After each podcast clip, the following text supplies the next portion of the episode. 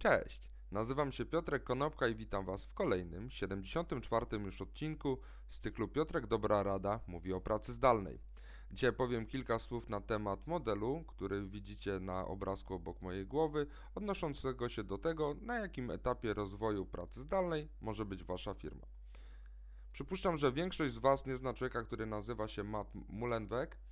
Jest to człowiek, który od 2005 roku prowadzi firmę Automatic. Być może nazwa Automatic też Wam nic nie mówi, ale jej produkt pewnie już tak. Jest to bowiem WordPress, a na WordPressie stoi na świecie większość stron internetowych i od 2005 roku, tak jak rozwija się WordPress, to Matt Mullenweg prowadzi swoją firmę właściwie całkowicie w modelu zdalnym. W tym momencie zatrudnia ponad 1000 osób w 77 krajach i większość z nich pracuje w modelu zdalnym. Jak Matt Mullenweg dzieli firmy na pięć kategorii, które są związane właśnie z rodzajami pracy zdalnej. Przede wszystkim na samym dole jest to poziom 0. Poziom 0 jest to taki rodzaj firmy bądź taki rodzaj zadań, który nie może być wykonany zdalnie, który wymaga fizycznej obecności na miejscu. Czyli na przykład kelner w restauracji, bądź e, lekarz, bądź strażak, te zawody wymagają fizycznej obecności na miejscu w pracy i to jest poziom firmy 0. Na pierwszym poziomie znajduje się właściwie, przynajmniej w moim mniemaniu, większość firm w Polsce, czy to małych, czy to dużych, po prostu siedzimy w biurach, siedzimy na open space, mamy spotkania, mamy miejsca do e, spotykania się po godzinach, czy w trakcie pracy, ekspresy do kawy, możemy pójść wspólnie na lunch i właściwie nie pracujemy zdalnie. Wszystko dzieje się bardzo regularnie, bardzo fizycznie, aczkolwiek są możliwości ku temu, żeby ta zdalna praca została wdrożona. Jednak my przychodzimy na nasze 40 godzin tygodniowo do pracy i tam pracujemy. Poziom drugi to jest taki poziom, na którym Mam również wrażenie, że znalazła się większość firm, które zostały dotknięte restrykcjami wynikającymi z pandemii koronawirusa.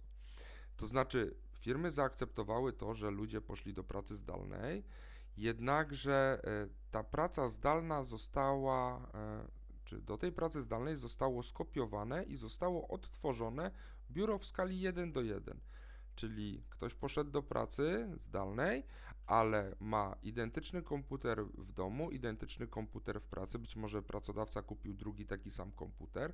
Ludzie logują się poprzez e, pulpity wirtualne do swoich komputerów stacjonarnych. E, być może jeszcze istnieją spotkania fizyczne, ale na pewno zostały przeniesione do Zooma czy innego Teamsa te spotkania i ale nadal się odbywają i ta ten wy, przepływ informacji, ta wymiana informacji jest bardzo synchroniczna. Mm, ludzie mają czasami utrudniony dostęp e, do informacji, które są e, wymagane do ich pracy, ponieważ nie wszystkie informacje znajdują się w sieci firmowej i nie wszystkie informacje zostały udostępnione. Mm, także to jest to, co Rafał Ferber określa, przypuszczam, mianem pracy awaryjnej. Na trzecim poziomie firma i ludzie zaczynają dostrzegać przewagi pracy zdalnej nad pracą stacjonarną. Jak można rozpoznać e, to, że firma wchodzi w trzeci poziom? Ludzie na przykład dostrzegają to, że warto mieć dobre słuchawki, dobry mikrofon, warto mieć dobre nagłośnienie.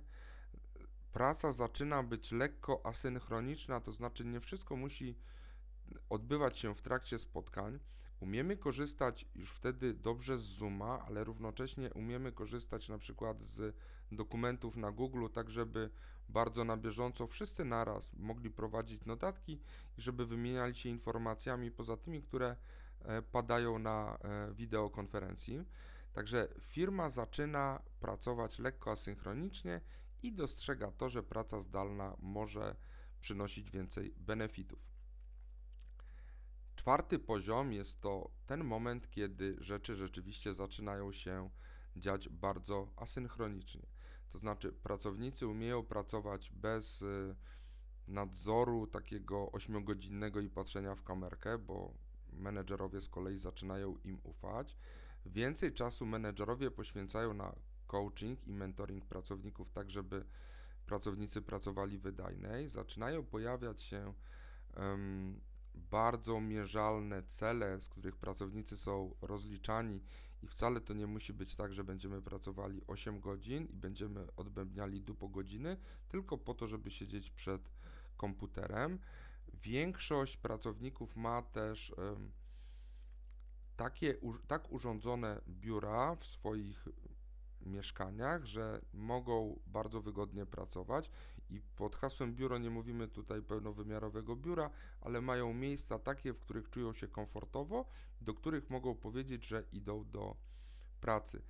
I ta organizacja zaczyna pracować, czy umożliwia pracę tak naprawdę w trybie ciągłym. To znaczy, jeżeli firma by się skalowała globalnie, to taka organizacja może pracować 24 godziny przez 7 dni w tygodniu. Po prostu każdy w swojej strefie czasowej będzie pracował w odpowiednich godzinach i firma z tego będzie korzystała. Także tu zaczyna być przewaga pracy asynchronicznej.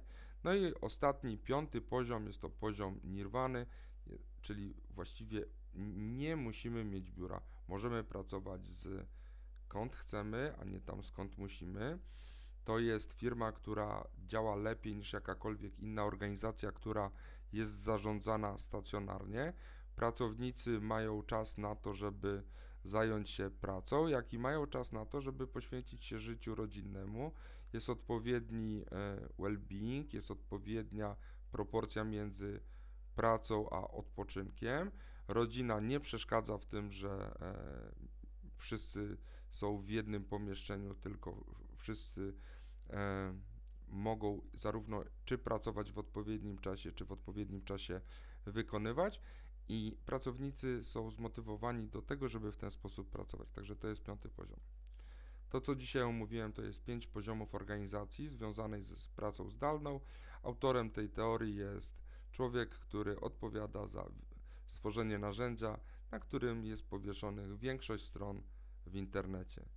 Dzięki serdeczne, do zobaczenia i usłyszenia jutro. Na razie.